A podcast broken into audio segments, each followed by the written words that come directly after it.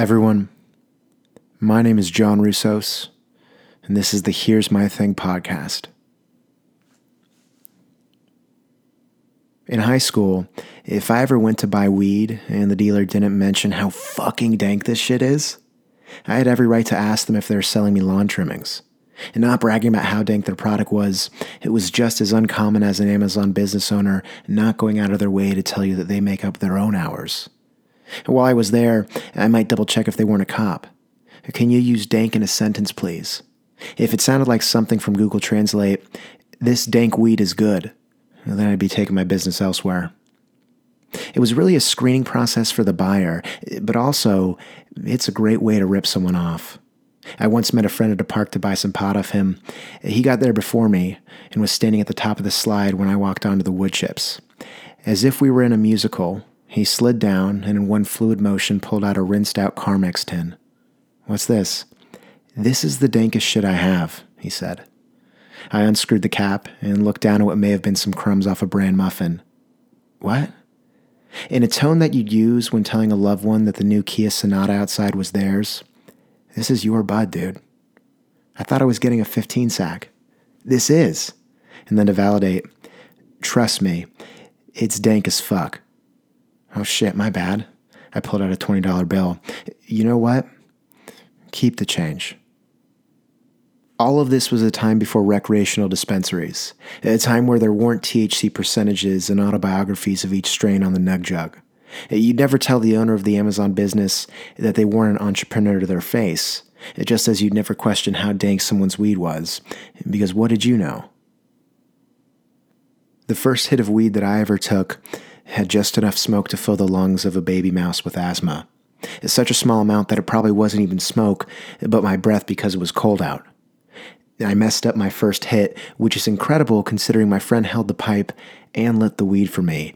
All I had to do was breathe in. Oh, it, it must be clogged, right? I asked, hopeful.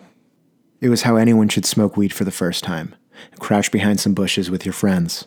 And some of them I'd known since we were five years old, and people with whom I'd later raised suburban havoc, and doorbell ditching and teepeeing houses. And we'd sat through the same Red Ribbon Week assemblies that told us to stay away from drugs, yet here we were, uh, huddled in the middle of a canyon, and with no recollection of the poorly constructed speeches given to us by recovered heroin addicts. My friend tumbled two nugs the size of peanut M&Ms out of what looked like a funner version of the bottle for my Vyvanse prescription. Can someone give me a phone light? he asked. I got you as I pulled out my enV Touch. He began to pick apart the weed and pack it into a purple glass pipe. And when I was told that we were going to be smoking out of a pipe, I pictured a big wooden piece, as something that Sherlock Holmes would have smoked while fluffing his ego.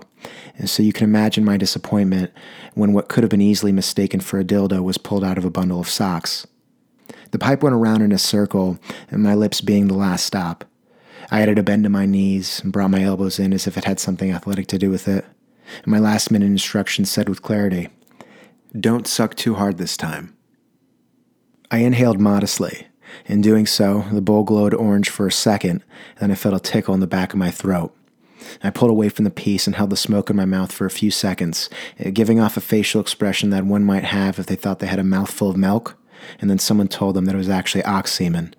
Bewildered, a concerned look for confirmation that this was in fact how it's done, I exhaled. Once the smoke cleared, and I figured it'd take a couple days for my now incinerated lugs to recover, and that it'd be two weeks before a pair of Dickies pants found my wardrobe.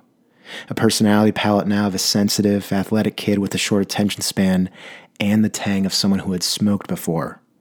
Effortless bravado and being able to answer yes to the question of whether or not I blaze was one of the bigger pluses of this experience. Does anyone have axe? One hit of weed, and I still asked each one of them to smell me to make sure I didn't reek and walking out of the canyon, picking leaves off bushes and crushing them into my fingers to mask an odor that most certainly wasn't there. It was the collective paranoia that we may get caught that makes these experiences fun. And no one was really even high. I think we all only took two hits, in my case, one. It was more about doing something as culturally significant as smoking weed with your friends for the very first time. The camaraderie, that was the real high. That's what I was after. Everyone, my name is John Russos, and this has been another installment of the Here's My Thing podcast.